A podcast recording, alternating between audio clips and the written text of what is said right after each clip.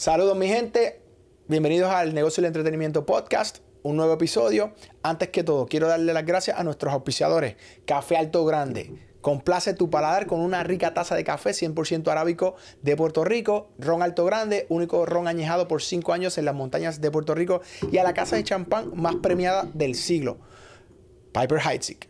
Y la revista, nuestra revista Spark of Magazine, la puedes conseguir totalmente gratis. Gratis si te suscribes a sparkoff.com. Busca lo que dice sparkoff.com slash eh, premium access o Sparkoff Plus.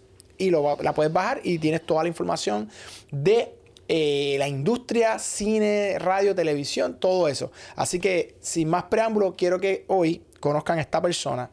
Eh, yo cuando era chamaco, que estaba en la universidad todavía, yo era fanático de, este tipo y de sus compañeros, que vamos a hablar de, eso en un momento, pero uno de los tipos más creativos que yo he escuchado en la radio de Puerto Rico. Y crear contenido eh, no es tan fácil. Y te lo digo yo, que creo contenido una vez a la semana y estos tipos tienen que crear contenido todos los días. Y hacerte que te quedes engaged con ellos, eso es una obra de arte. Sin más preámbulos, quiero presentarle aquí a Joel Santiago, a.k.a. El Intruder. ¡Vaya, vaya, vaya, papá! Primero que nada, gracias por este café. Esto es lo mejor que se ha inventado. Esto es... Dile a Simón, papi, eh, Simón, Simón, papi, estoy esperando una maquinita de esa. no, mentira, de verdad está bien rico. De verdad, este es como el quinto que me he dado. Sí. De 10 minutos ya. Alto grande, papi, Puerto Rico. Salud, salud. Bienven eh, óyeme, de verdad que gracias por la bienvenida, gracias por la invitación. Me, veo, veo el podcast, lo veo cada rato y a cada rato te digo, oye, está bien buena esa entrevista. Me encanta, de verdad, uno se entera de todas las cosas que uno no sabía, de personas que inclusive uno conoce de la industria, que nos toque llamar para que tú hiciste estas cosas. Gracias a ti. Gracias a ti. Oye, bro, no, te agradezco. Llevamos tiempo ya como que tratando de, encontrar la fecha y se nos dio, papi. Qué bueno. Ya estamos aquí. Es un placer. Tú eres uno de los tipos que de verdad, yo siempre te lo he dicho, eh, cada vez que te veo... Eh, de los tipos que más yo admiro. Pienso que eres de, las mentes más creativas que yo he escuchado ever en lo que es la radio de, Puerto Rico. Tú empezaste en Sonocolor. Día recibe, ese es mi alma mater, brother. Sonocolor. Mira, sí, una emisora pequeñita de Cagua que recuerdo con un cariño. Yo paso por ese mall cuando puedo. Estaba en un mall, con Soliete Mall. Y paso, yo, ya, ahí fue que empezó. Yo eso lo recuerdo como es como la universidad, cuando tú vas al door room, al, ¿verdad? Al, donde te quedabas, al, hospedaje, es, eso. ¿Y, y, tú siempre querías ser de radio? Mm, ¿Tenías mm, familia? ¿Cómo fue todo? Mano, este, a mí siempre eh, me gustó el entretenimiento, me, me, gustaba la música, me gustaba este. Y, y empezar a por CD, por tengo los CD. Eso fiebre. Y entonces por ahí empecé a hacer bromas, empecé a hacer todo lo que. todo. Yo con 11 años, 12. Y, mano, eso me dio a mí tela para, para prepararme. Y cuando llegué a la radio, pues cogí un micrófono y pa, y empecé a ir al aire a vacilar. ¿Y qué te dio? O sea, vamos, cuando tú eres chamaquito, tú, le, le, preguntas a los nenes, ah, médico, doctor, veterinario, tú, tú quieres ser locutor. Eh, pues mira, eh, para mí era como un deporte, era como para tripear, era un, un part-time, o sea, era un, ¿cómo se dice? Un hobby, la, la, palabra. Porque obviamente, pues, los medios son, es, bien, eh, ¿cómo se dice? Bien arriesgado y pues uno no lo veía como, eh, como algo, como una profesión en ese momento. Eh, y entonces pues dije, pues yo hago esto para vacilar, me curo y cuando me gradué de universidad, pues hago lo que tengo que hacer y pues me quedé en este lado de, de, la ecuación. Ven acá, y cuando tú empezaste en Sonocolor, ¿tú eras DJ nada más? ¿Empezaste a hacer tus programas? ¿Eras Master Control y no hablabas? ¿Cómo es la eh, vuelta? Bueno, empecé, eh, me acuerdo que empecé eh, haciendo Master Control uno, dos o tres días y después me dijeron, mira, tenés que ir al aire, tú estás aquí para ir al aire. Y, ah, pues un paro, mejor pues vine. Sí, un turno regular y eventualmente mm, estoy resumiendo obviamente las cosas, pero podemos entrar en detalle. Me dijo, mira, hay un show de rock en español, si lo quieres los sábados. Y yo, oh, yes. Entonces ahí empecé un poco más a soltarme, a ir al aire a, hacer este eh, un show. Será rock en español, hermano, este, eso de estéreo, que sí. Papi, ¿qué, año fue, ¿qué año fue esto? Eso fue 9, ¿cuándo? 9-7 por ahí. Papi, que estaba en la época dorada. Exactamente. fue y nunca volvió. Sí, mano. Sí, no, yo hablaba con Fer de Maná como si nada. Bueno, aquí está Fer. De momento uno, esos tiempos y, y, y ¿sabes? Es, un, es, un, es, una buena época. Es un buen recuerdo, tú sabes buen recuerdo y, y, el rock en español todavía hay un, es un fanbase. No se nota mucho ahora, pero, pero existe gente que es, nostálgico también, obviamente. Eh, pero sí, no, tremendo espacio ese lugar. este eh, La oportunidad me dio Fernando de Hosto, en paz descanse. Un, un o sea, ese tipo es mi, el que me abrió la primera puerta. Y yo siempre digo que el que te abre la primera puerta sin, sin tú ofrecer, o sea, sin esa persona tener nada de, de track record y que te abra la puerta y uno no tener nnada de track record. Siempre uno está se eh, el, agradecimiento el, agradecimiento es inmenso, brother. y de ahí, de ahí tú pasas a Cosmos. O tú- Correcto. Y Cosmos Sí. 94, cuando tú de momento entras a Cosmos, ya es como otro vibe. Chacho, pana. Eso fue. eh, eh, estábamos en la emisora y tú sabes quién es Rey Agosto. Rey, Rey Agosto, claro, tremendo locutor, mi pana. Y Rey y yo estábamos en la misma emisora que, by the way, cuando yo llamaba a Sonocolor eh, para buscar trabajo, Rey me colgaba en la cara y así que no había. No, aquí no estamos buscando a nadie acá. Y eventualmente cuando entré, dije, mira, era yo el que te llamaba. Eh, y un día por tripe, mira, vamos a tirar a Cosmo a ver qué pasa. Eh, fuimos al show de Raymond Arrieta, me acuerdo. Raymond está en Guapa todavía. Y el animador es para nosotros, Dani, que está en Estados Unidos, en Miami. Mira, están buscando gente. Nosotros vamos a tripear y, y zumbamos los demos por tripear. Y nos llamaron, brother. Nosotros asustados. Anda, diablo, nos llamaron. ¿Cómo nos vamos? Eh, nada, eh, Rey aceptó en Estereotempo y acepté en Cosmo. y era como cuando tú sales de, un ambiente. Porque eso no, con una emisora muy, tú sabes, muy, muy chévere, muy nice, muy, muy hip, o sea, muy activa. Pero cuando tú llegas a Cosmo era como si te. ¿Tuviste Born Ultimatum? Ajá, claro. Es como que te hacen ¡plap! un chip y te dicen todo lo que aprendiste, aprendiste, desapréndelo. Era otra cosa. O sea, como full. O sea, lo que le llaman hoy día, mucha gente que está en marketing sabe lo que es disruption, que es menear el palo y cambiar el sistema. Esa emisora era parte de cambiar el sistema. Y, una eso de te ellas. y eso te pasó cuando entraste, de momento. Fue un shock. Fue un shock porque todo lo que no se supone que no se, se debía hacer. Acá sí. Aquí sí, aquí sí, las olas estaban altas en un sitio porque había un huracán y tú invitabas a los surfers para allá. Era todo al Y revés. acá, y acá era no. Y yo, no, no, no, no, que ahí no era, no, si las olas están, eso era todo al revés. Obviamente bien pensado porque habían personas de publicidad que estaban eh, eh, siendo los gerenciales de programación en ese momento y genios, by the way. Y, y aprendí un montón porque era como que, diablo, en verdad, era todo prohibido. Todo- Palo. todo lo prohibido. Todo tú- lo prohibido. Tú una banda en tu agua. Claro, eh. sin violar las leyes del FCC. O sea, nunca, eso nunca se incurrió en eso, pero, pero era, you know, eh, walk on, eh, caminar en el, en el, Sí, bor- el en el borderline, ahí. tú sabes. Pero no, no siempre estaban. Con eso siempre fueron muy estrictos, con la FCC y con regulaciones de broadcast. Pero con lo que era el entretenimiento, el aspecto de entretenimiento, cosas que yo decía, yo me cuestionaba al aire, ay, Virgen, estoy haciendo esto bien. Y, y ven acá, ¿cuántos años estuviste en Cosmos? Eh, 98 al 2001, como tres años, casi cuatro años. ¿Cómo, ¿Cómo se va? ¿Cuándo es que cambia el formato de Cosmos? Eh, Cosmos cambia aproximadamente, no tengo muy bien el año, pero fue como para el 2000. O sea, de reggaetón tú dices a. Sí, sí, porque estaba Cosmos y de momento la cambiaron. Ah. Sí, Bueno, yo después entré fue... cuando era reggaetón cacoteo full. Ah, ahí fue. Y yo vengo de una emisora de rock en español. Y tú te So, yo entré y eso era este. eh, pa, yo, yo llegué y yo, ¿qué es esto? Tengo una punto 40. Yo anda, tengo, güey, mis Rasty gringos que son panas. Y yo, ¿qué es esto? Anda. Y no, no, él era otro, otra vibe, otro vibe. Eh, sí, cambió como 2001, 2000, 2001 por ahí yo creo Sí, que cambió. entraste en el cacoteo full, todavía entrando al mainstream. Bueno, Coyote ya había hecho su, su Sí, trabajo yo- en mix, pero después viene. Yo, yo entré y Coyote estaba haciendo la. eh, estaba formando. Lo, porque yo entré y todavía Coyote estaba en I-96, creo que era. Por eso que estaba en otra emisora Ajá. que había metido, él había metido el reggaetón como que al Sí. mainstream, pero, pero cuando entra la, la transforman, Sí. ¿verdad? La 94, ahí es que entonces como que ayuda a masificar lo Sí, que era no, el no, género. no. O sea, había una revolución. Y yo, yo conozco a Jaime desde. Jaime hacía una emis- estaba en una emisora de balada. O sea, creo que era en Estereotempo. Y yo. Y cuando él hizo eso, yo dije, ¿qué? Porque uno no, uno esperaba de Candyman, que es pana, de Catboy, que está en ese tiempo. de- pero cuando yo, ¿qué? Jaime. Y lo hizo, lo hizo bestial. O sea, el tipo cam- cambió la cuestión, cambió el juego. Y. Cosmo también sonaba rock español, me lo tiraron a mí encima. Mira, hay un show de rock español. Ah, pues yo lo hago los jueves, creo que era así, jueves. Este, y entonces, este, nada, pero entonces sí, pero cambió 2000, 2001 por ahí. Siempre has sido como que, además de locutor, productor de tus. de- o sea, desde que empezaste. Sí, sí. He tenido productores o productoras, pero siempre me ha gustado ser parte de- del proceso porque me parece que es una falta de respeto tú tener productores que te hagan un trabajo y se maten dos, tres, cuatro horas y tú llegues y le quieras cambiar todos los muñecos.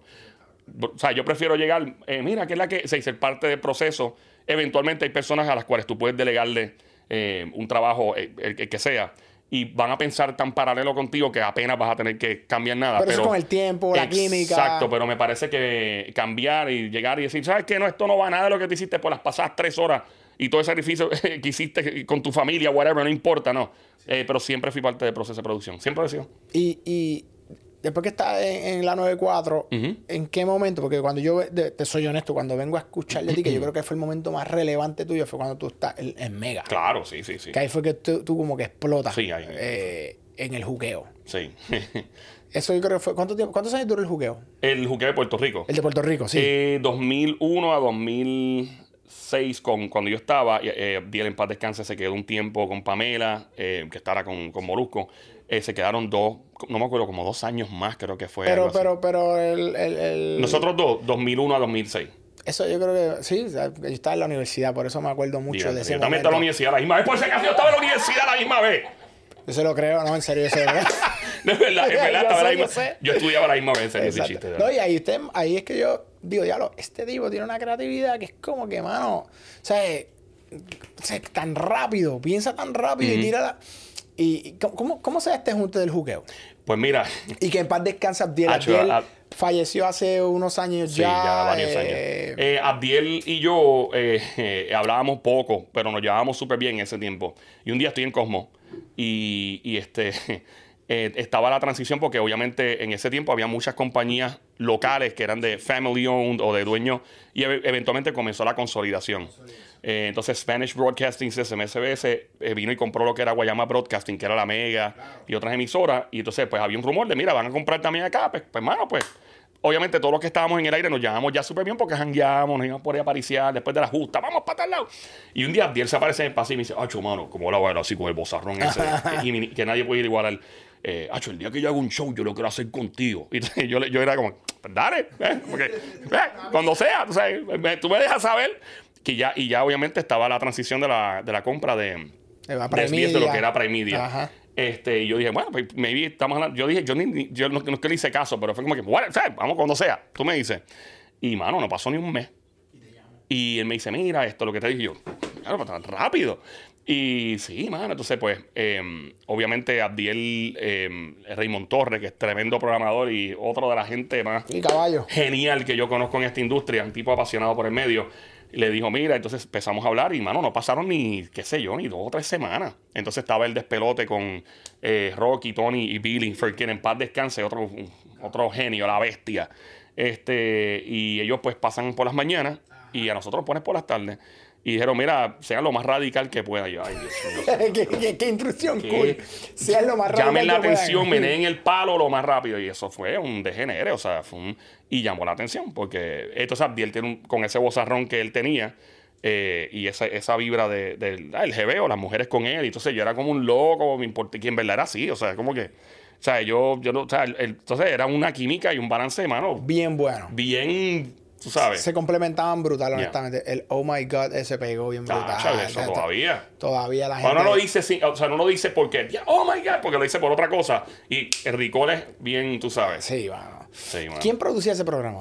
Eh, en ese tiempo estaba Nancy, este, eh, Nancy Burgo, que estaba ahora en la Florida, estaba Nancy lo producía y todos le metíamos. Nancy traía el libreto y ya está, pero siempre había un proceso y Nancy es música, ella, ella es una bajista de una banda de rock. ¿De o sea, verdad? ah, no, papi, una cosa bestial. O sea, yo, todo- todos los emojis para saludarla siempre son así, en, la- en Instagram. ¡Nancy! este, y este, no, mano, y era, era radical porque fluía, eh, había una estructura, pero era como. eh, había, había una estructura, pero se, había una fluidez a la vez. No, no estaba Instagram, Facebook, no había redes sociales. Y la radio en ese momento todavía lo hace, en menor grado, creo yo. Pues sigue siendo relevante, pero pues éramos el, éramos el Facebook, el Instagram eh, de ese tiempo. Eh, como lo fue para mí la radio en los 90 también, que era mi Instagram. Yo llamaba todo el tiempo a las emisoras. Es, es que, es que era como que no, uno se acostaba tarde para llamar y que le pusieran la Yo canción. llamaba a hacerle bromas a, a Frankie a Red por las mañanas. Yo vestía de colegio para la escuela y les cambiaba la bola, hacía una broma. Y yo, este chamaquito, pa, y se molestaba. Y los panas míos cuando me venían a bobo a buscarme, ¡ah, los cogiste otra vez! O sea, llamaba a Ronnie y Bebo, que estaban por las tardes, le hacía bromas. A mí me encantaba y ese era mi Facebook, mi Instagram. Y ven, y ven acá. Ustedes, ustedes empiezan a matar en las tablas de por las tardes. Yo me acuerdo que en las tablas ustedes estaban en lo que era el demográfico, por lo menos college. No, no tengo detalles de, otros, de otras tablas, pero como éramos todos los chamacos, pues.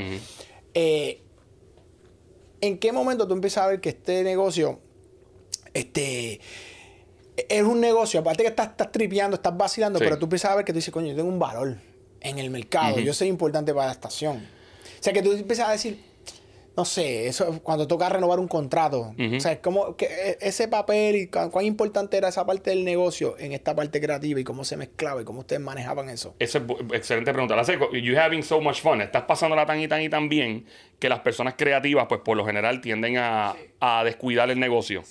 Tesla, por ejemplo.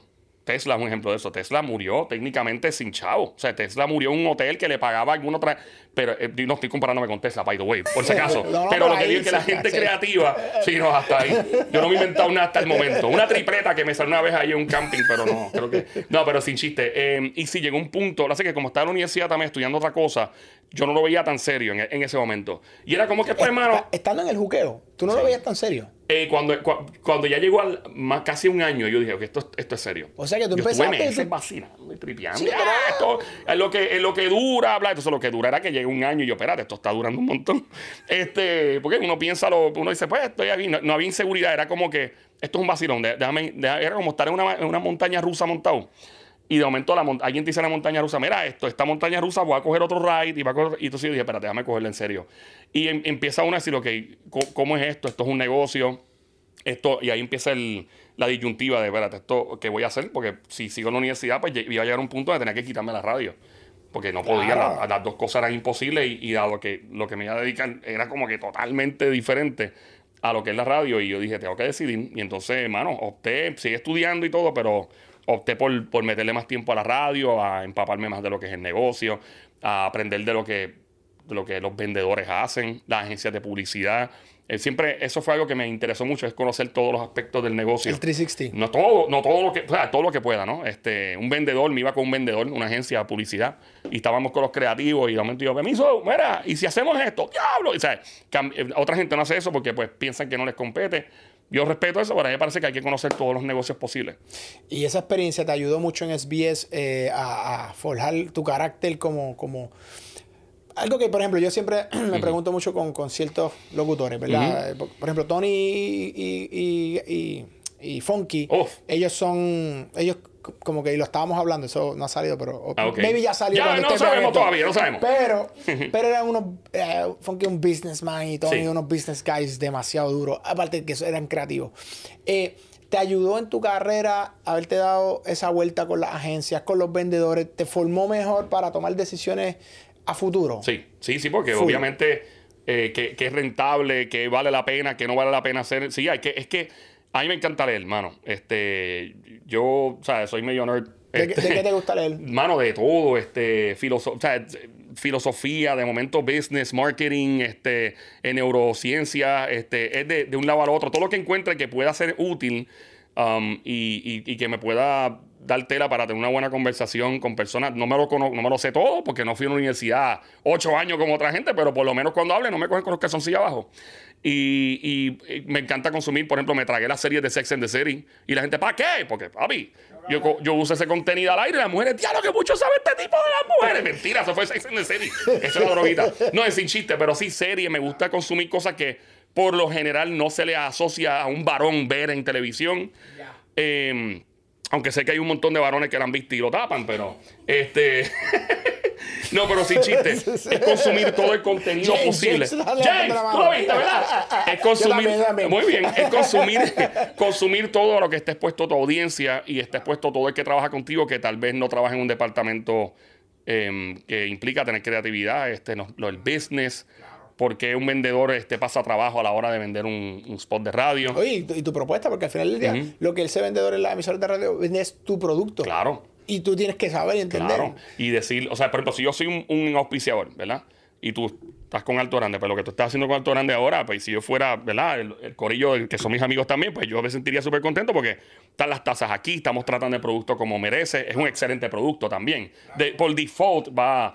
Eh, eh, ¿Dónde es la factura? Mentira. La mención gratis, No, yo, yo estoy gratis, estoy gratis. Esto, esto yo me lo doy gratis, esto es una chulería. Pero sin chiste, hay que conocer todos los aspectos que quiere el cliente, qué quiere, eh, qué espera el cliente de parte de- del vendedor, qué el vendedor espera del talento del aire, qué espera la compañía, por donde nos movemos. Está lo digital ahora, bueno, ya de hace tiempo, pero cómo capitalizamos también sobre digital, cómo. Entonces hay gente que nada más se cierra, no, lo mío es crear, lo mío es entretener. Y eso está cool, pero yo creo que si conoces todos los aspectos, como por ejemplo Funky, que Funky para mí y, y Tony también, pues, hermano, son geniales, porque Funky y, y Tony llevan haciendo esto toda la vida, lo están haciendo bien, les ha salido bien, eh, siguen todavía haciéndolo. eh, son relevantes. O sea, so- es un, un case story bien brutal. They refuse to lose, Y- como sí, dice no, y yo, y yo hago funky, yo saco, yo empiezo a hacer el ruido de Star Wars de, de la espada, Jedi, como Jedi, Jedi, Jedi, Jedi. y él se empieza a reír porque es la verdad. Obi-Wan, y- Obi-Wan y- Kenobi. exactamente. y, y como, como muchas, esto es medio clichoso, pero está, es show business, o sea, sin show no hay business, sin business hay show, y porque podemos hacerlo por curarnos, pero, pero esto es un negocio. También. yo, yo siempre me he hecho una pregunta, Yes. papi, porque yo me acuerdo en esos años que cuando estaba el jugueo y ustedes, Ajá. eh, tú te vas de Puerto Rico en algún momento, corrígeme lo- lo- la fecha. Ujú. Yo me acuerdo que tú te vas a Nueva York, que, que para los que estamos en la industria, Nueva York es el mercado principal de, de, de- De todo. de todo. Eh, es la música, es el que más chartea una tocada allá. Bueno, o sea, es un mercado sumamente importante. Dentro de, la, de lo que es SBS, la emisora más importante de todo el conglomerado, eh, está en Nueva York. Y de los Estados Y Unidos. de los Estados Unidos la sí, ya, tiene ya todo. global, sí. Es global. esa es- y de momento yo me acuerdo que tú das el brinco y te vas allá y decías, de entre. creo que a nivel personal fue brutal para el tipo porque está en el mercado más importante, pero también decía, diablo, pero entonces se apaga en Puerto Rico. Ujú. Entonces yo decía, ¿cómo va a ser el de esto? Porque yo decía, ¿quiénes lo hicieron antes? Entonces, yo pensaba en Munchado. Sí. Esto otro, otro. Esto soy yo chamaco, porque vengo de Sí, las comunicaciones. piensa, uno- eh, es lógico preguntarse eso. Preguntarse esas cosas. Mano, hoy, hace eso fue hace cuánto, 15 años atrás, 14 años Eh, atrás. 2006, sí, como diablo, 14, 15, ese- Fácil. 16 años más o menos. ¡Wow! De gobernadores atrás. ¿Cómo se da la cómo se da primero Ajá. este approach? ¿Te hacen el approach tú te quieres ir? ¿Cómo es esta vuelta? Mira, eh, a mí, cuando tú. Ya cómo pongo esto, lo voy a usar la analogía del béisbol. Por ejemplo, cuando estás jugando por un equipo local en Puerto Rico, eh, igual que mis amigos de RD, República Dominicana, que tienen un- unos jugadores brutales en, su, en sus campos y en su. Y pues uno está jugando por un equipo local y sigue siendo un equipo bestial. Pero como tú dijiste, en la radio, en la televisión, en media, pues obviamente Nueva York es, es- como meca. jugar para los Yankees Sí, o para los. Mets. Claro. Y era la, yo escuchaba demos de emisoras de Estados Unidos, sí, 100, bla, bla, bla, bla, bla. Y yo, wow, bla, lo escuchaba en el carro, un curete, todo, todo el mundo. Y era mi, mi, mi aspiración, era como que, wow, algún día yo voy a llegar allí, pues yo me crié en Nueva York cuando pequeño, eh, en Queens, eh, mi, mi familia vive allá todavía. Este, mi familia cercana, o sea, mi mamá, mi hermana. Y entonces, pero sie- siempre estaban los dos. Entonces, pues viajaba allá y escuchaba las emisoras. Y un día voy a la ciudad con una, una amiga que, me, que básicamente me cuidaba como pequeño, pero ya era ya más adulto, trabajando en radio acá. Y fuimos a los estudios de NBC en Rockefeller Center, entramos.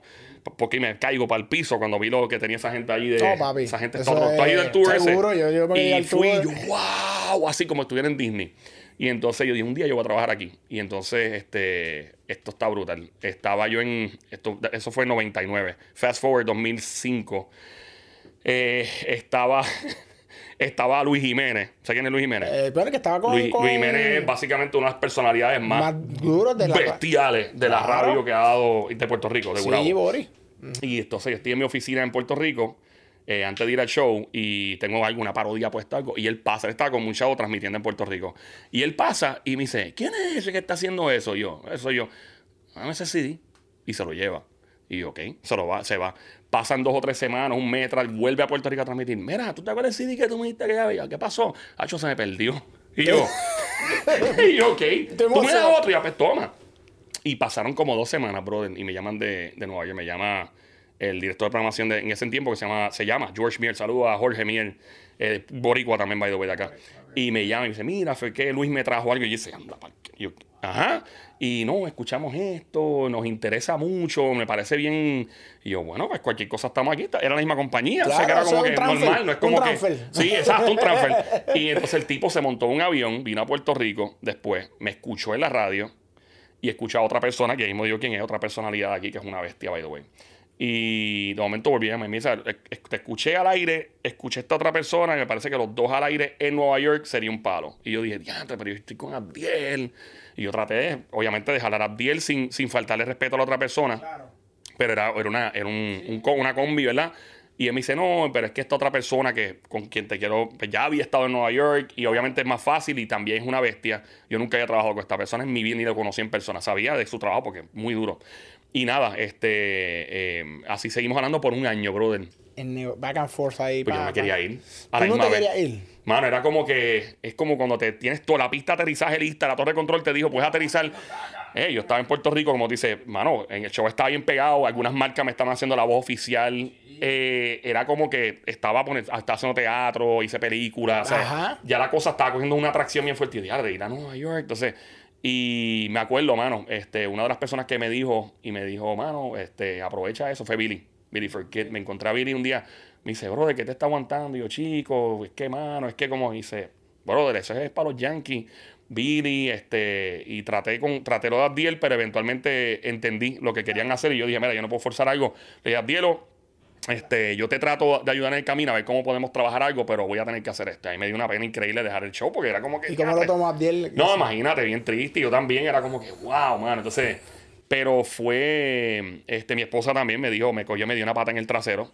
Me hizo, ¡págata! ¡Vámonos! Ahí es que te moviste. Ey, ahí fue, En no papi, ahí fue que yo dije, uy, ya te- me, voy a tener que ir corriendo. Pero o sea, ella fue, realmente ella fue la que me acabó de dar el, porque habíamos comprado un apartamento. Acá. Hecho aquí, el apartamento, y nosotros viendo las montañas, era como que todo bien chulo, y era como que, pero pues, mano, las cosas, pues nada, este, y brincamos a Nueva York 2000, eso fue 2005, 2006. Y, mano, llegar a Nueva York fue como que, porque ahí tú entras en una guerra con la gente que tú escuchabas en Puerto Rico, los demos, que si las emisoras en inglés, porque es un general market, aunque es hispano, pero sigue siendo general market también, porque no hay mucha emisora en español. So, yo llegué allá como Rambo, con granadas, machete, metralladora, ¿para dónde? Pues Puerto Rico es el mercado más competido del mundo si lo calculas per cápita y todo. Y me dijo, no, no, suave, suave, que aquí no hay tanta emisora en español. Y yo, ¿qué? Y empecé a guerrear con los gringos. Le tiré a los americanos, sí. Y ellos escuchaban, porque lo Sí. encontraba gente, personalidades fuertes de la industria. Eh, you're the guy who does uh, the pranks and does this, this, this, con los detalles. Y yo, diablo. Ah, sí. Y yo, eh, sí. Sí. No, y, y, por ejemplo, Scott Shannon, que fue el que básicamente cogió C100, que hay un documental del por corriendo, y la llevó a otro nivel. Que eh, la, la emisora top. Sí, eso Fue es muy- allá. Exacto. Eh, en, en el mercado americano, porque obviamente la Mega de Nueva York también le ha dado las costillas un montón de veces y, y están. Este, Pero ya está encadenada, si mal no estoy, ¿verdad? Esa, esa emisora está encadenada también. Este, la, ¿La Mega? No, C100. eh, C100, sí, yo tengo entendido que en varios mercados Varios tienen, mercados están- sí, ellos están sí, sindicalizados. sindicalizados es la pero pero ellos, ellos escuchaban y alguna gente me decía de otras emisoras de Power 105, que es de hip hop o de Hot 97, me decían, tú, tátate, yo, estos tipos nos tienen chequeados. Y ahí fue que yo me di cuenta del poder que tiene la radio en español y la- los medios en particular. Y la, y la Mega es una emisora en, en Nueva York. Y en, o sea, que es sólida, pana. O sea, ahí eh, es, es un- es la emisora más importante, yo diría, de, de- bueno, si tú escuchas emisoras de otros países, otros continentes, se copian. Bueno, la voz, Valdemaro, la usan, dicen, y le ponen el mismo nombre. O sea, es como la maqueta para seguir, ¿no? El, el, La de Nueva York. ya. Cuando tú estás en, New York, tú vienes de un mercado como PR, ahí ya, o sea, aquí en Puerto Rico todo, todo- un chiste lo conocemos todo el mundo, o sea, podemos entender el lenguaje, Mm. eh, la intención. Tú llegas a un mercado como New York, papi, que hay colombianos, mexicanos, dominicanos. Ese proceso, ¿cómo? Hmm. Porque es que yo me, o sea, no, no debe ser tan fácil. Está cool la oportunidad, pero de momento tú tienes que hacer un chiste que apele a, o sea, explícame ese proceso. Y me imagino ¿Cuánto, cuánto- dura, ¿Cuánto dura este, este podcast? me imagino los memos que habrás cogido. Pues mira, mejor. ¿Cómo fue eso? Yo, yo lo que hice fue, eh, eh, mano, yo pienso que para tú, esto va a sonar medio calle, lo que voy a decir, pero para tú, para tú de verdad saber de lo que estás hablando y cómo hacer las cosas, tú tienes que estar en el calentón. Y cuando yo calentón no son lugares ilegales, por si acaso nadie se asuste. No, me refiero a, eh, tú tienes que conocer la calle. Entonces, tú, llegas a un mercado donde la mayoría a nivel demográfico por censo en aquel momento era boricua, pero no eran boricuas, boricuas. No, no, del third Spanish. generation. uh, Exacto, eran exacto, segunda, tercera, segunda, generación. tercera generación. Y entonces, eh, aparte de eso, pues, como tú dices, o sea, el, el- como le llaman el melting pot, que eso es bien clichoso, pero la verdad es, es- es donde una diversidad cultural tan increíble.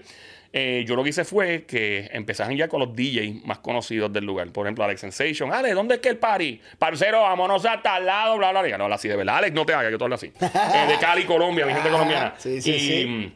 Y nos fuimos a, a los parties, DJ Lobo, que es otro DJ, que es mi pana, súper. Y Lobo, yo, homeboy, let's go and hang out in Harlem, bla, bla, bla. Y nos íbamos para todos lados. Y empecé a absorber, absorber, absorber, absorber, absorber, absorber. Entonces me hice genuinamente amistades colombianas, que son panas todavía.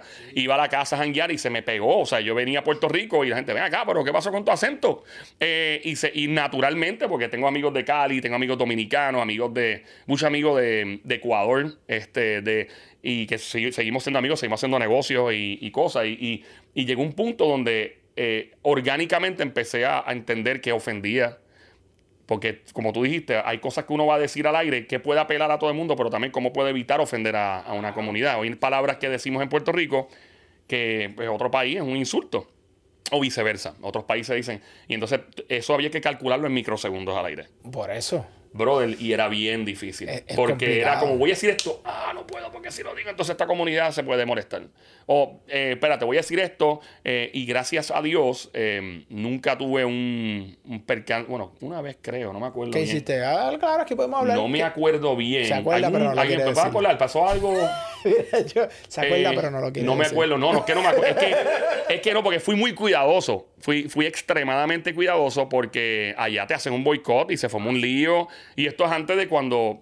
O sea, de- antes de, de la. O sea, de, ahora ha tomado más fuerza hacer un boicot o algo, pero en aquel momento. Y, y no quería caer mal. Era como que yo llegué al mercado y dije, déjame, déjame caer bien.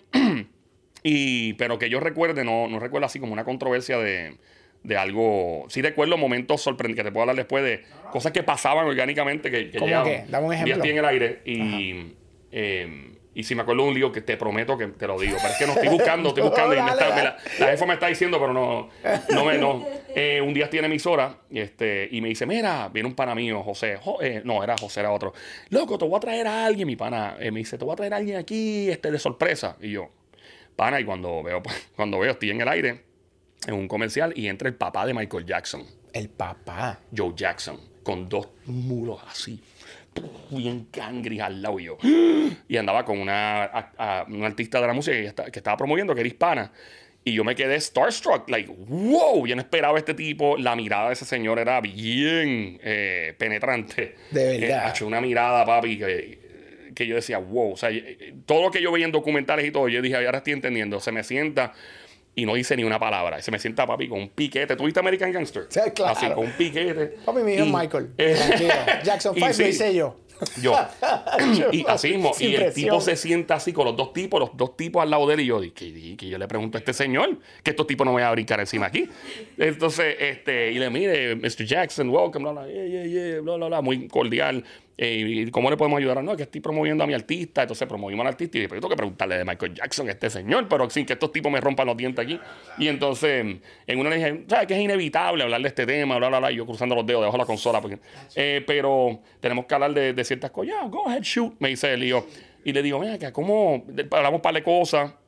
Eh, y le pregunté en una, le dije, ¿cómo usted se siente de que todos los medios han aludido eh, a que de alguna u otra forma usted incurrió en, en ciertas prácticas? Yo disfrazándola, yo Sí, sí, maquillando todo. Abusador, pero.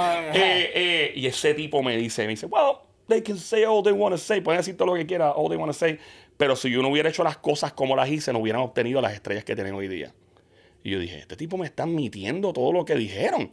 Y el yo, eso fue lo que yo me llevé, eso fue una, este, eh, ese día, gracias a Dios los tipos nunca me brincaron encima. Me llegó también Super Mario, el minero que salió, el primer minero brincando. Uh, cuando está. Eh, de, la, de Chile. de me Chile. llegó, tenía las Oakley todavía, las gafas puestas. Wow. Eh, venía con un bolso de una famosa eh, tienda de, de ferretería llena de martillos. Estos eran sus souvenirs que se llevaba para Chile. Te lo juro que andaba, esos eran los souvenirs. Él fue, todo el mundo compra carteras caras y todo. Él venía con martillos y todo. ¿Pero qué es eso? No, que lo compré. Eh, lo compré allá en tal lado. La, la. El tipo bien buena gente. Me llegaron unas personalidades y, y unas personas que conocí en Nueva York con las que pude interactuar. Eh, eh, Marlon Wayans, los Wayans Brothers. De, de los Waynes, bro. De Era- verdad, ¿quién me, dijeron, este, mira, que va a venir. Y yo, pues, ese tipo no va a llegar. Y cuando lo vimos, el tipo llegó, hey, man, acabo de llegar de Los Ángeles. ¿Me puedo acostar en el...? Se acostó en el piso a dormir. Y nosotros en el medio del show y él durmiendo. Me avisan cuando en entrevista y nosotros... eh, después te, te envío los links de YouTube. este, no, una, una- porque uno empieza a ver lo que tal vez desde Puerto Rico uno ve como, wow, Hollywood, wow. Y allá respetan tanto el medio en español que estrellas grandes... Tienen pues, que parar dicen, por ahí. Tenemos que parar allí. Wow. A ¿Y ese qué, nivel. qué artista, de los artistas que, que entrevistaste, que, eh, mencióname dos o tres de los más que tú hiciste? Wow. De- el género en- en- música. en- eh, de todo. Sí, overall. Español, inglés, todo. En inglés, Ice Cube, este, Marlon, que es eh, obviamente comediante. En inglés, yo no me acuerdo así, eh, americanos. Pero algunos que son- latino iban todas. Latino, sí, latino. Ah, este, yo vi a. Maluma empezando, después ya pegado. Nos hicimos, como un rapport bien chévere. Es el tipo bien buena gente de chamaco. Eh, J Balvin, obviamente Yankee, pero era del- ya nos conocíamos Sí, sí, de acaso. ya Eso, Yankee, ah, normal. Yankee, este, eh. la bestia. Bad Bunny, obviamente. Eh, mano, eh, todo. Enrique Iglesias, le hizo una broma a Enrique Iglesias. Fue la primera vez que cayó una broma en su vida. ¿Qué una broma, hizo un Enrique? prank. Yo tengo un carácter eh, que hace, ¿verdad? Que te coge de bobo con la voz de mujer allá en Nueva York y, y el tipo cayó reventado. Él cayó reventado, este, eh, Enrique Iglesias. Prince Royce, este, Yankee, la de Yankee está brutal, después te envío el link. Eh, La de- a Yankee, ¿qué le hiciste a Yankee? papá. ¿Ah? La Esa- misma broma. La misma broma, Acho, una pero eso mujer. fue- no, no había cámara, porque fue todo. En ese tiempo no había cámara, pero el audio. Yo digo, no, este, voy para. Y. Este, nada, él pensaba que estaba andando con una jeva y resultó ser otra cosa. Y, pero, o sea, él, él de verdad se creyó el, El cuento, la el cuento. Y después, cada vez que lo veo, me dice, ah, yo me acuerdo de aquella broma, mamá. Eh, no, y, y sí, volviendo al, al mercado de Nueva York, en, en resumidas cuentas, a nivel hispano y a nivel general, los, los americanos, pues nos, nos miran, nos observan. Yo pienso a veces que hasta no, la- no estoy hablando de la gerencia ni los ejecutivos, porque ellos están bien claros de que sí, eso es así, pero personas que trabajan en el day to day tal vez no se dan cuenta de la importancia de lo que hacen día a día. En, la industria, porque yo digo, mano, nos tienen chequeados. No, que esa gente no, yo nos tienen chequeados. Si yo he hablado con ellos y, y chequean todo, los movimientos de productos, los eventos que se hacen en Puerto Rico. Puerto Rico es bien pequeñito, pero a nivel de talento en todas las industrias nos respetan mucho. O sea, uno, cuando yo fui allá, ah, ¿de, qué, de dónde tú vienes, Puerto Rico? Todo el mundo, silencio. De verdad. Así mí, fue eso. Silencio. Me decían, oh, Puerto Rico. Eso era mucho, oh. Y americano, oh, Puerto Rico, that's very, you know, había un respeto.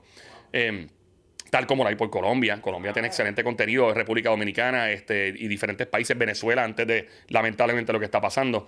Eh, pero, pero sí, no, hay un respeto increíble por esta islita tan chiquitita. Y estás varios años, estás como cuánto, como cuatro años, cinco años. ¿Cuánto, cuánto tiempo estás en, en Nueva York? Diablo, eh, 13 años. 13 años. 2006, Papi, diablo, 2006 mano, al pero 2018. 2018, ¿verdad? En serio. Papi, 2018. tantos años. Sí, Pero, pero... yo juraba que eran como 5 o 6 años, porque de momento eh, puede ser que a lo mejor Sí, te sí, seguía por las redes Maybe. y te sentías que no estabas tan lejos, pero wow. ¿Y que cómo vuelve? ¿Por qué vuelve? Pues, yo estuve en la Mega de Nueva York eh, siete años, creo que fueron, sí, 2006, 2013, y quería hacer televisión.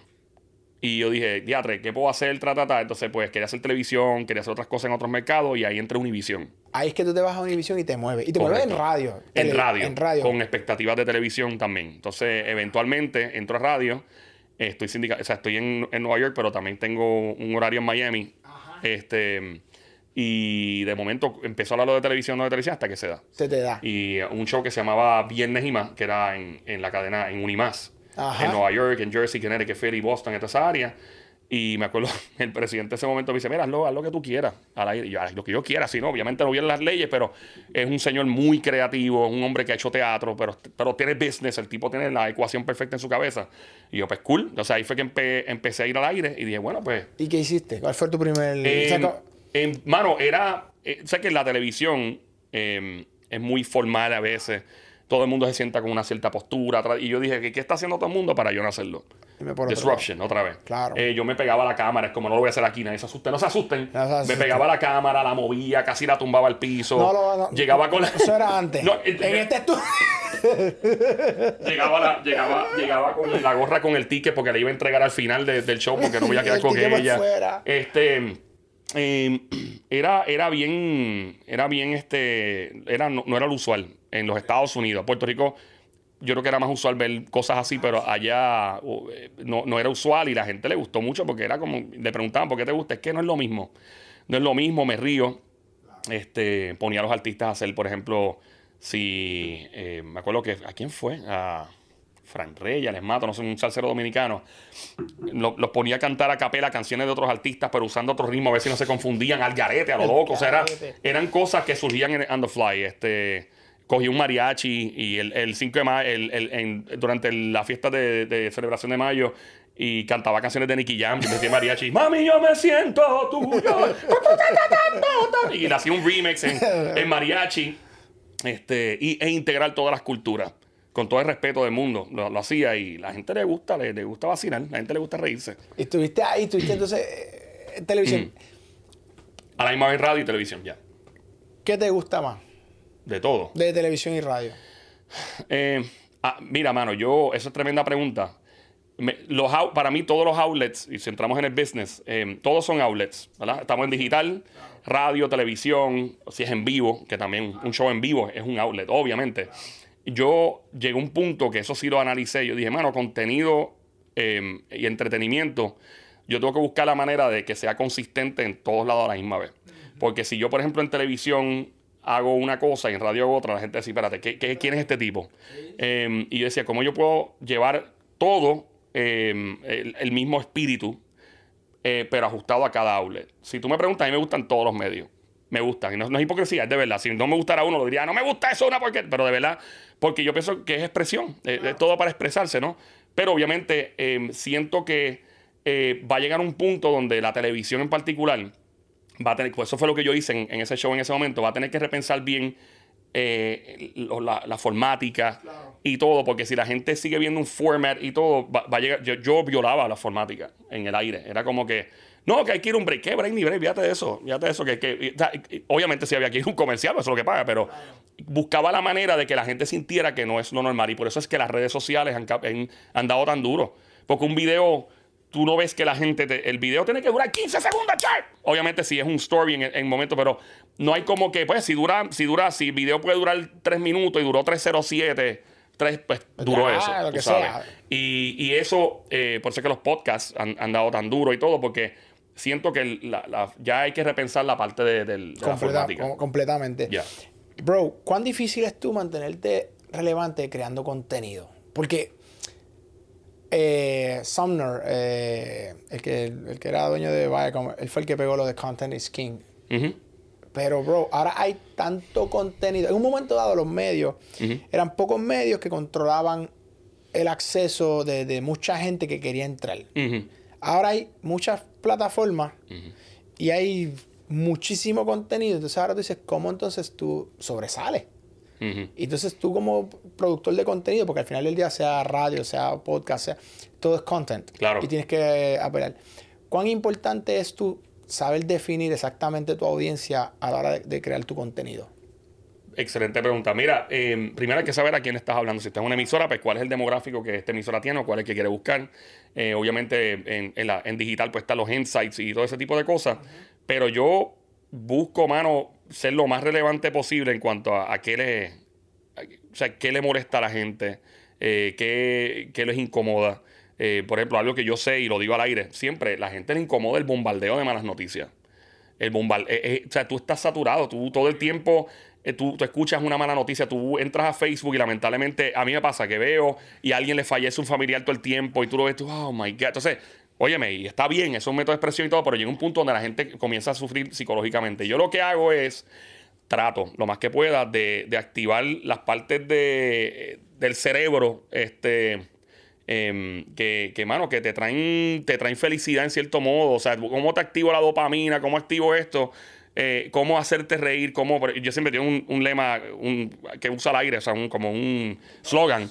Este, las malas noticias llegan solas, las buenas hay que buscarlas. Y es la verdad, porque es como un bochinche malo. Mira, votaron a fulano. Eso llega así. Ahora, si fulano la pega bien duro, nadie lo dice. Hay que buscarlo. Y entonces yo lo que hago es, me concentro, mi línea de pensamiento es, a menos que sea una tragedia, que sea nacional, que no, pero si no, o si hay que hablarlo, se habla, pero trato de que un alto porcentaje de la proporción de lo que se está haciendo sea positivo, que la gente se ría, o que la gente diga, yo no había pensado eso como el podcast tuyo que te dije, diatre, hermano, yo me enteré unas cosas, yo no sabía eso. Y, y o sea, que, y, o sea, informar, entretener, hacer reír, este, y poner a la gente a pensar de, ángulos diferentes. yo no había pensado eso, ¿verdad? Es porque, este, eh, por ejemplo, yo siempre he dicho que, por ejemplo, tú no te has puesto a pensar que nuestros padres, nuestras madres y abuelas son unas reguleras. O sea, yo no puedo salir con mami a un restaurante porque rápido empieza a hablar en voz alta de, mal del mesero. Y yo digo, mami, cállate. Es que este tipo es un pe y, y, yo, mami, te había soldado un oído. So, se, se, se, escucha duro. y yo empiezo a traer el rebuleo de los padres. La gente, diablo, ¿verdad, mami? Es una rebulera. Me sigue. Y, y, los abuelos, porque no les importa. La gente mayor llega a un punto que de verdad no les importa. Nada, no les importa ofender.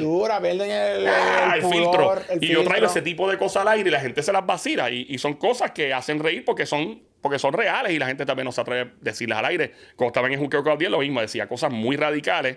Eh, Este, y, y- y la gente decía, wow, qué fuerte y todo, pero la gente las pensaba y no se atrevía a decirlas. Si tú eres como la voz del pueblo en ese sentido, la, la- la- la voz del pueblo. Sí, sí, sí. No, y lo vacilamos y la pasamos bien. Y, pero sí, no, definitivamente en cuanto al contenido, tienes que ser eh, mientras más local sea, por lo menos en medio. Si eres Eso, eso, eso es una de las cosas que yo, te, te soy honesto, he tenido que batallar. Yo empecé bien internacional. O sea, yo decía, mano, yo no quiero local, lo quiero más global. Pero Félix Bonet, una vez Oh, me. Felito, Félix, un caballo. Félix una vez me dijo, no, no, los medios son bien Locales. locales. Y yo dije, mano, Félix, es que esta cuestión. Y Félix me dijo, "No, los medios son locales. Y he ido aprendiendo. Porque uno dice, no, mano, porque tengo muchos panas afuera, pero no es lo mismo, porque las marcas que te patrocinan son las que venden en el territorio. Claro. Sí, a Y nivel de negocio, sí, local. Exacto. Y, y sí, tú puedes hacer una expansión donde, o sea, puedas tal vez ser un poco más internacional, pero pues eh, lo que pasa es que los medios, vamos al business ahora, em, lo- los medios tradicionales, lo que los está atacando es que básicamente cuando estábamos en Estados Unidos, pues todo el que estaba allá, porque no había digital, pues consumía pues lo que estaba, ¿verdad? Pero hoy día tú puedes ir a, y me pasaba, yo tenía show de televisión y decía, diablo, esto es preocupante porque yo iba a un lugar, a un bar, eh, o un restaurante dominicano y estaban todos los canales dominicanos, ninguno de Estados Unidos. Super Canal, Telemicro, Tratata, que yo los veo y los, los- todavía los, veía y los veo porque me encanta ver de todos lados. Y decía, oh, wow, espérate un momento. Entonces iba a un sitio colombiano, RCN, Caracol, y yo, huepa, y no había nada local. Y decía, iba a un lugar eh, puertorriqueño, guapa América, y decía, y decía, espérate, entonces, entonces el medio de Estados Unidos, este, con la excepción de la Mega, que ha logrado mantenerse por veintipico años, no Sí, sé cuántos ya, que que, lo ha atrae. logrado cautivar una audiencia. Eso es bien Es difícil. Y lo han logrado bien fuerte. Pero los canales de televisión, pues, ha- han tenido ese struggle siempre. eh, porque ya ahora tú tienes. O sea, tú quieres consumir, por ejemplo, un medio y tú quieres sentirte cerca de tu casa. Yo tengo que admitir, por ejemplo, cuando estábamos en Estados Unidos, que había una nevada salvaje de estas diabólicas. Y yo prendí un canal de Puerto Rico y lo subí a todo volumen mientras la nieve caía para por lo menos sentir el calor del país porque la nostalgia era muy fuerte. Entonces la gente aquí poniendo fotos y videos en las redes sociales montado en jet ski, eh, en Palominito, eh, en Cayo y Caco, y yo ay, con el frío, paliando. Eh, pero no, yo creo que sí. el- el- la- obviamente hay tantas opciones ahora de tu país y tú quieres sentirte conectado a tu país que ese es el gran reto. No, y entonces es que entonces el otro challenge de nosotros los boris, que tú dices, mano, somos una islita. Entonces tú dices, creo el contenido solo para los boris, no lo creo para los boris, eh, comparo por matemática, pero entonces te vas entonces a, a- sigues viéndolo, eh, dices la música, mano, la música de los boris, papi, conquista el mundo. Sí. Ves tipos como, como el Moru, que ha hecho un trem- tremendo trabajo, que estuvo aquí conmigo. Sí, sí. Este, y tú ves que lo consumen de, de todos Sí. los países. Y tú dices, mano, Porque yo creo que eh, una de las cosas que tiene nuestro país que pues, sí es de, es de un apela uni- universalmente es la música. La música no tan solo el reggaetón y el trap hoy día. Eh, los tiempos pop y todo, la música pues de este país siempre ha sido ha trascendido. Y si tú haces un contenido como lo hace Moru, este que, que se basa eh, eh, no se basa completamente en eso, pero lo más, lo más que hace hasta ahora es, por ejemplo, reggaetón, trap o, o cierto contenido que eh, ¿verdad? Eh, gira en torno a eso, pues obviamente va a tener un, Va, un appeal universal. repercute, repercute. Eh, eh, y, y hay otros temas que se pueden hacer también, pero caramba, o sea, la música urbana está bien metida. Y obviamente, pues él, él ha, él ha capitalizado sobre eso. Y obviamente, pues va a tener un appeal y va a tener una audiencia de todas las partes del mundo, de habla hispana en particular, de todo cualquier país. Ahora, si es un contenido que no es basado en algo universal como la música en nuestro país, es otra cosa, pues yo creo que es, un, es más challenging. eh, más challenging. Hay 500 y pico millones de hispanohablantes. Entonces yo digo que es un mercado sumamente grande en términos de, de consumo por los últimos 5 o 6 años. eh, Spotify, eh, eh, el demográfico latino es el de mayor crecimiento. Eh, o sea, estamos en un buen momento a nivel general.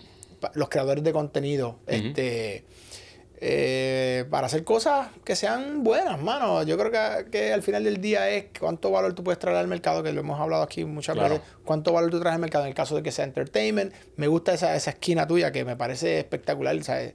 Que, que el 80, 90% de mi contenido sea positivo. Mano, Sí. nadie está pensando así. ¿Sabes lo que te digo? Y no, yo- y no clichoso. No, positivo pero de que. cool. No, porque hay gente, que, hay gente que no le gusta que le sean positivos todo el tiempo en el sentido de, de motivación. Sí, te entiendo. De bueno, y hoy es un buen día para tal. No, No, eso es otra eh, cosa. Exacto. Y, y porque la gente rápida le, coge miedo a eso. Yo no tengo nada en contra de la gente que es positiva todo el tiempo. Y no sé por qué alguien se queja de eso, pero digamos, perdona, te interrumpí. sigue. No, pero de eso estamos viendo de, de- de- de- que a nivel de, los que ven este, este contenido que nosotros hacemos en este canal, que, que mucho el business side, pues estos son, ¿sabes? La data, esto es data de, a nivel de consumo. Eh, el latinoamericano, el latino, ¿no? O sea, eh, tiene más, los hijos más jóvenes, eh, tiene más hijos.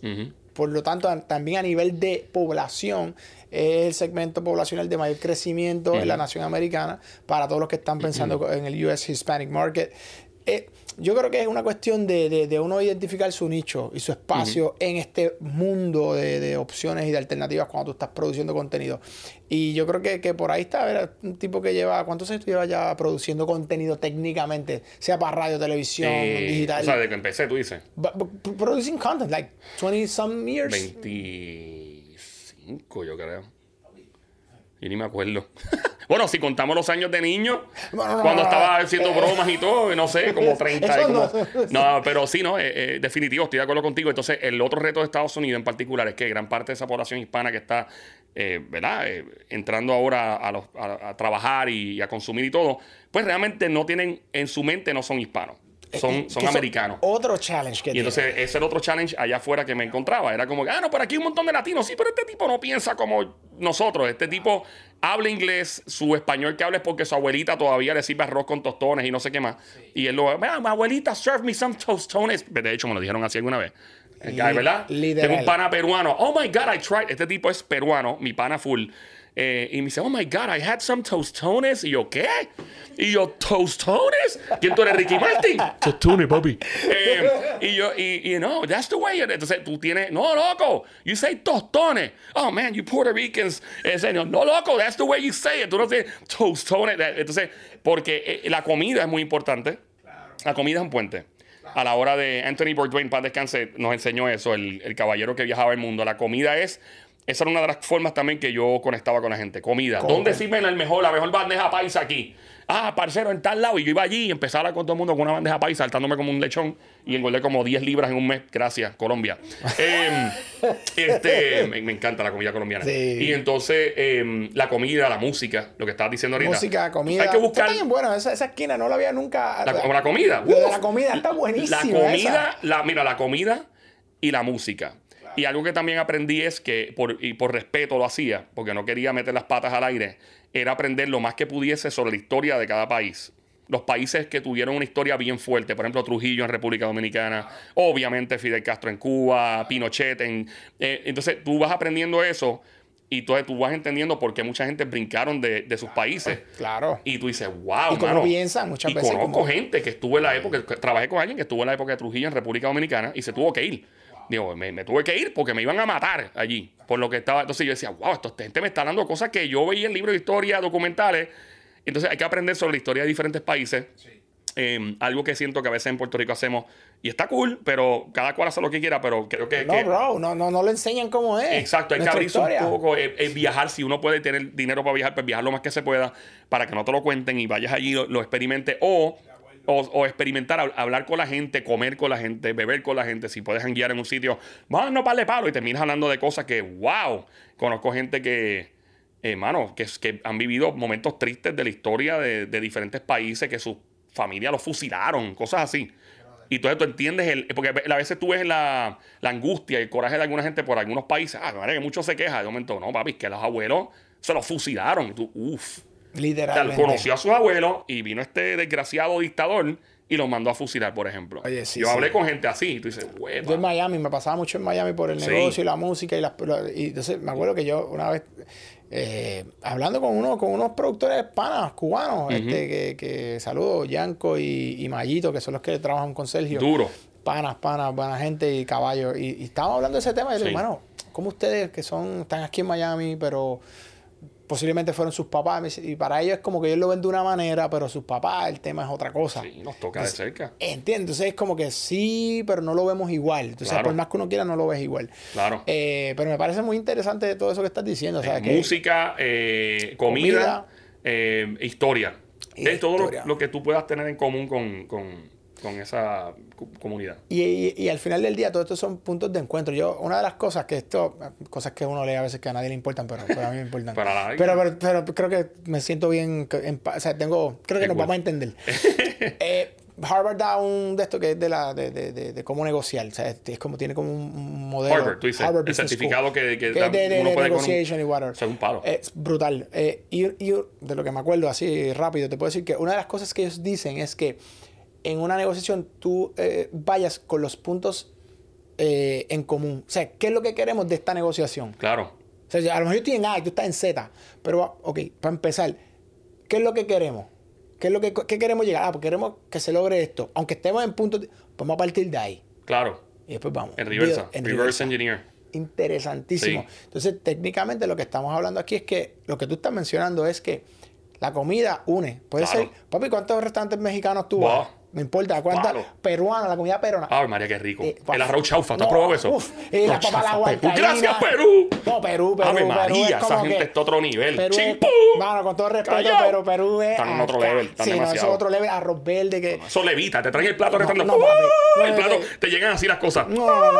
Una vez estaba- Levitando. Duffy, Johnny Hulk, la mamá un día nos hizo eh, arroz verde con cebolla. Yo trato de imitarlo, y se lo digo a ellos, yo lo imito, yo lo trato de hacer jamás, pero lo trato. Sí. Y siempre les digo, mano, como lo hizo la mamá de Duff y Johnny, de mamá Cloti, está en Miami. Este, pero lo que tú estás diciendo son comidas, punto de Comida. encuentro. Common ground. Common ground. Yeah, common Eh, ground. música, common, Common ground. ground. Y eso, yo siempre me, me trato de enfocar en, en las cosas positivas de la gente. Sí. Eh, y, y me he dado cuenta que eso, muchos de los latinos nos pasa, que es como que, ah, sí, es bueno, pero es bueno, pero no, yo como que no, no, olvídate de lo malo. Yo, este tipo, que, que es lo duro, pues yo quiero ver y hablar y preguntarle de, de- lo bueno que hace. ¿sabes? Sí, porque somos, somos seres humanos todos y entonces a veces la gente va, cuando por ejemplo va a negociar, este, pues van eh, eh, con, ¿verdad? con el negocio en la cabeza y la realidad es que o sea, somos seres humanos, es como en la política, los diplomáticos. No, que tienen que hacer, hermano, diplomáticos. ¿Sabes cuántos conflictos se han tal vez evitado porque estos dos se hicieron panas? O, o, o sea, mira, y se calmó la cosa porque, porque son dos seres humanos negociando, no son dos instituciones, no son dos robots, no son dos eh, elementos eh, no orgánicos, son personas. eh, comunicándose. Literal. Y entonces, si tú, por ejemplo, a mí me encanta eh, eh, yo, de religión. Yo hablaba mucho, tenía muchas personas de Medio Oriente en Nueva York, taxistas. Yo, jangueaba, yo empezaba a hablar con los taxistas, le daba conversación. Mira, mira, una pregunta. Yo miraba así, empecé, hasta que me decía de qué país era. Y la comida de ahí, yo probé un restaurante, tra, ta, ta. No, no, no, you didn't try the best, sir. You gotta go this way, bla, bla. Y, me y yo caía donde y yo, wow. Papi, los árabes están a otro nivel también cocinando. Uf, duro, la comida Duro. persa. A mí yo soy fanático de la Mediterránea. Y mira cómo estamos hablando de la comida ahora mismito, que no es de nuestra... qué diablos y- el me- Pero, pero ves, ves co- ves como, como uno... Sí. ves un tema de conversación, entonces a nivel de negocio, a nivel de entretenimiento, a nivel de contenido, a nivel de todo. Lo que dije ahorita de la historia es conocer, tener... Yo, yo creo que se demuestra un poco de respeto por un país cuando tú conoces su historia. Y si de momento la dice, mira, o si no, por lo menos cuestionas a la persona que tienes de frente. Yo leí esto, es cierto esto. Bueno, sí, tienes la mitad, pero la otra mitad, la verdad es esta, y uno empieza a explorar sobre ese país, Una, darle esa una- importancia. una- una vez me pasó que yo estaba, claro, iba, este, venía de Los Ángeles para acá, no me acuerdo. y mano, me toca al lado de una persona y en eso estaba todo lo del World Trade Center. Entonces, como que, tal vez un poquito después, pero estaba la guerra en- en- allá en Afganistán. Afganistán. Papi, está al lado mío este tipo que parece un talibán, no te estoy mintiendo. Ok. Papo. Y yo dije, Dios mío, señor. ¿Cómo yo me hago pana de este tipo? Papi, por- para que tú veas lo que es la percepción. Claro. Y yo, mano, el tipo más raro del mundo y yo le digo, ¿Qué le dije? Lo que le digo, hey, como, como no me acuerdo, era en inglés, digo, brother, quisiera entender tu país. ¿De- ¿Tú eres de dónde? Entonces él, no, yo soy de tal lado y era de por allá, obviamente. Le Digo, mano, ven acá, háblame, porque veo que están como culpando la religión. Y de momento sale un micrófono así, No, no, como si no. fuera un podcast. De momento, ya lo que producido esta, esta conversación. Papi, y yo empiezo con esta labia Hey. Para pick his brain. Si este tipo tiene una intención, yo la quiero saber antes No, de o por lo menos un padre nuestro. Papi, no, no, no. Yo decía, yo voy a saber si este tipo no tiene ganas de hacer amigos, si este tipo tiene otra intención, yo lo voy a descubrir. Porque Ay, ya es largo. Y yo, papi, yo empiezo a hablar y a abordarlo y a abordarlo. Y yo lo miraba como que, papi, si me das la, eh, eh, la esquina que no es, Tengo este- yo este me gancho. paro y te choteo. Ni el gancho te voy a dar, te voy a No, no, yo te choteo. Pero Sí. la, la cuestión es que el tipo empezamos a hablar. Y yo le digo, mano, es que yo pienso que están como, no criminalizando la palabra, pero están como que tirándole los 20 a la religión. Y entonces el tipo me empieza a hablar sobre el Islam. Mano, y empezamos a hablar del cristianismo y del Islam. Y él me dice, mira, te voy a explicar, eso es un grupo radical. ¿tú eres cristiano? Y yo, sí, mis bases cristianas. O sea, es como que es nuestra naturaleza. Y me dice, ¿ustedes pueden tomarse una copita de vino? Nosotros no podemos. Muchas veces ustedes hacen estas cosas, se cogen de la mano, nosotros no nos dejan. Entonces él empieza a hablar y entonces empezamos, tuvimos una conversación tan Sí, brutal. aprendiste bien brutal. Papi, yo aprendí, me tranquilicé también. Sí, Dije, pues tú dices, "Espera, llego, llego, tipo, llego a mi destino. Por lo menos si este tipo Llego a Miami. tiene algo de corazón, dice, "Ah, contra por este chamaco Sí. no voy a hacer nada. O sea, pero, mi- Sí. la ignorancia no.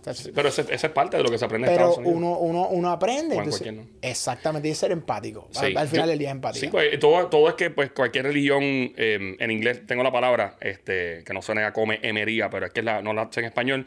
Pero tú puedes, ah, eh, tú puedes, o sea, cualquier cosa en este mundo puede ser weaponized.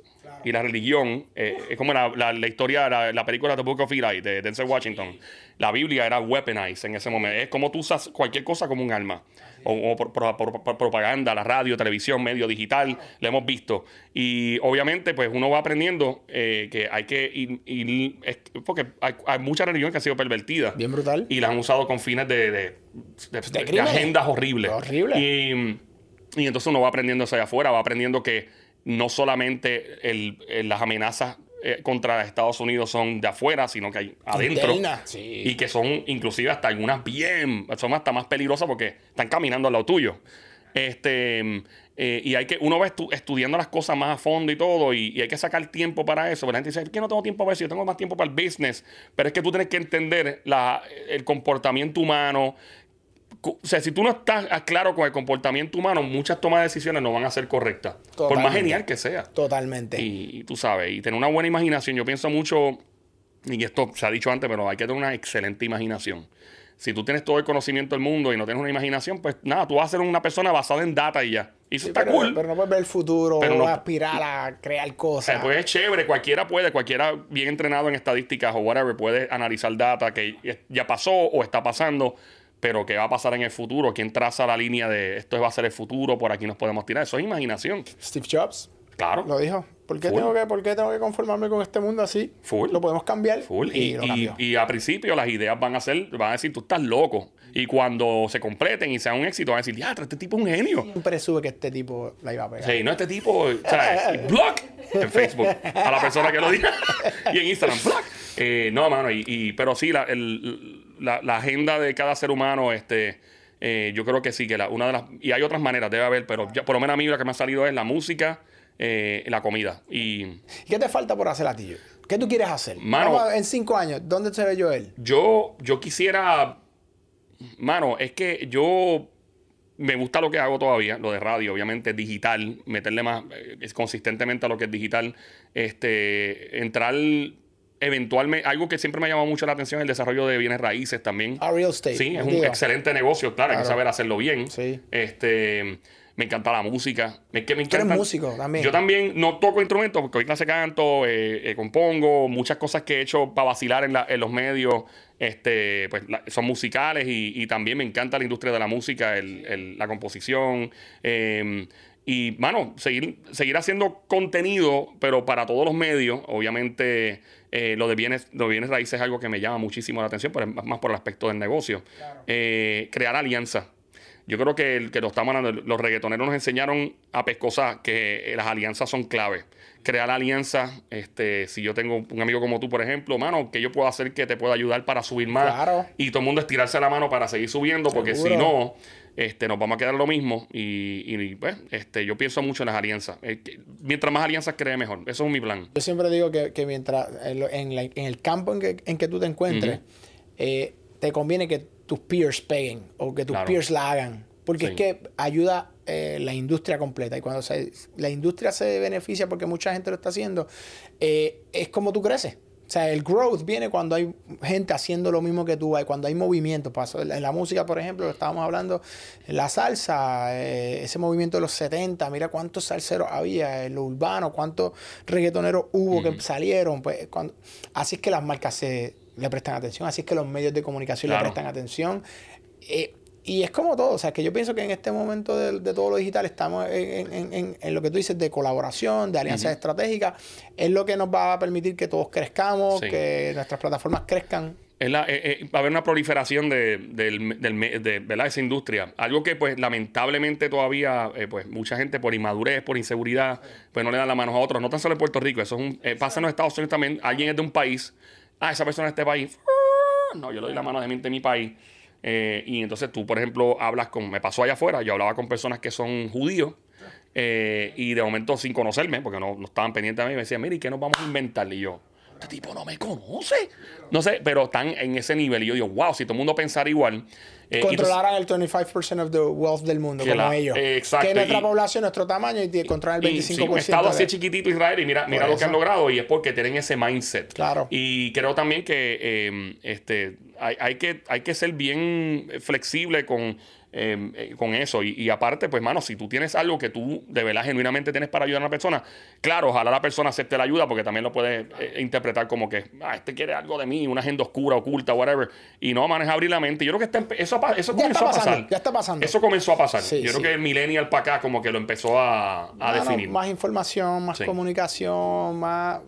Por más que sea, o sea, cuando tú tienes, tienes acceso a la información y tú dices, es que no es como me lo pintaron. Exacto. Y eso se traspola a otras áreas, a la política. Ya, pues yo no tengo que creerme lo que tú me estás diciendo. Claro. ¿Sabes lo que te digo? Ya, es que yo sé que no es así. Es Claro. que yo sé.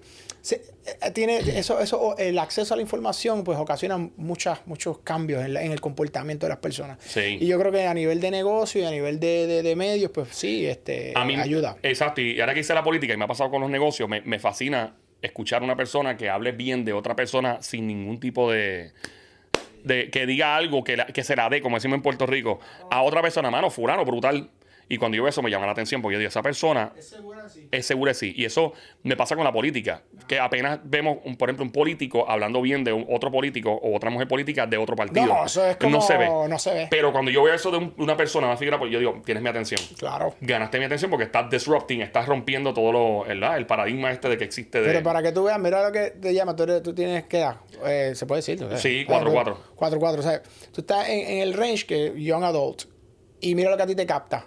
Ajá. A mí me capta exactamente lo mismo. Un tipo honesto y transparente, una mujer honesta y transparente, que si es de otro partido, pero hizo algo bueno, se lo aplaude. Seguro. Mano, es que es sentido común. Claro. Pero acá entonces, cuando, cuando no lo hacen, caen en el, mano, en la ridiculez, Sí. en la idiotez, eh, y, en lo- y porque se está marchando muchas veces en contra de, de- de gente que actúa de esa manera. Exacto. Y ahora que estás hablando de generaciones, también otro, otra cosa que he hecho mucho, este, eh, eh, mano, nunca sentirme, o sea, sí sentirme maduro, uno va madurando, pero nunca sentirte viejo.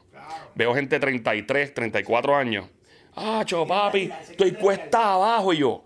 Y yo, loco. O sea, ¿qué te Sí. pasa? Tú tienes 33 años de edad. No, tengo dos hijos. Le digo, tú estás madurando, tú no te estás poniendo viejo. Y entonces la gente se deja caer, se descuida y pierden relevancia porque al sentirse viejo o vieja comienzan a detach, a desconectarse. Pues ya yo De- tengo esta del- edad. del meneo, Pues ya no, me, ya no me hace falta saber de esto. Por ejemplo, tengo un hijado de 14 años y yo jangueo con él y él, ya lo padrino, bla, bla", porque estoy al tanto de todo, de lo que él. Claro, nos dedicamos al entretenimiento, es más fácil. es pero más fácil para nosotros, sí. hay que tener los radares prendidos y estar pendiente a todo. Pero yo no soy padre, pero lo- a los padres yo les digo, mira, tú tienes que, si lo fuera y lo fuese, eh, yo, tú tienes que inyectar a esos chamacos con la mayor malicia del mundo. Que lo- los, los armes tanto y tanto. No es que le metas miedo, que cuando lleguen al mundo real y se den, ah, mira, papi y mami me han dicho esto. Ta, ta, ta", y saber todo lo que. eh, y hablar el lenguaje. Eh, sí, imponer un respeto, claro está, porque la figura autoritaria son los padres, pero tiene que haber una relevancia. Y la gente cuando va entrando, como van cumpliendo años, mi mamá tiene 70 y pico años, ella jura que tiene 22. ¿Sabes? De- literal, ella janguea con pana mío. Hemos estado jangueando en Soho con 72 años en Soho, en el VIP. Un tipo descamisado, una despedida de soltero bailándole al frente. ¡Guau! O sea, el tipo hangover. Y, y esto, una señora de 70 y pico años, pero es bien relevante. Mami, este tal. Mira, Joel, una pregunta. ¿Y este muchacho Bad Bunny? La, la, la, y me empezó a hablarle cosas. y yo, Como, diablo, mami, sabe de Bad Bunny, que si el último, la última religión que tú estás hablando. Eh, es relevancia. Para que tú veas. Y para los negocios, entretenimiento y para todo, tú tienes que tener los radares prendidos y nunca desconectarte. Totalmente de Sin acuerdo. importar la edad. Eso es, Totalmente. eso es súper importante. Eso Este, está buenísimo. Sí, mano. Este. Y, mano, de verdad que esto ha sido un curete. Papi, esto ha sido un curete, de verdad que. Yo me he curado. Esto es para hacer 20, 20 episodios más. Yo le dije a él, mira, yo estoy aquí, a mí no me importa. Esto es, no- este- esta es mi prioridad del día. Oye, pero te voy a decir, Ya. me gustó porque eh, eh, dijiste muchas cosas interesantes.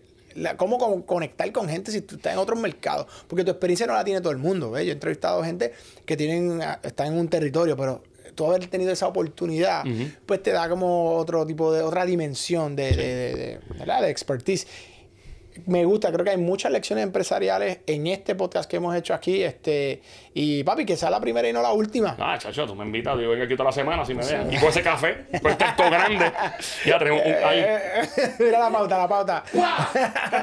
Oye, esto fue el negocio del entretenimiento podcast. Joel el Intruder, Jafé Santiago. Búscanos en Spark of TV y en tu plataforma de streaming favorita: Apple Podcasts, iHeartRadio, Stitcher, bueno, Amazon. lados. Estamos en todos lados distribuidos worldwide. Mr. Worldwide. Ah, 305, ya tú sabes. bueno, check it out. Muchas gracias al negocio del entretenimiento. Búscanos. Gracias nuevamente a nuestros patrocinadores: Café Alto Grande, Ron Alto Grande y Piper Heidsieck. Tasha Wines también, Tasha Wines. Tasha, yo, yo voy para Tasha ahora y después para Piper.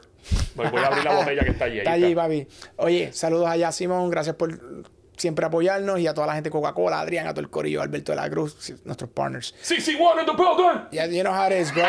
So check it out.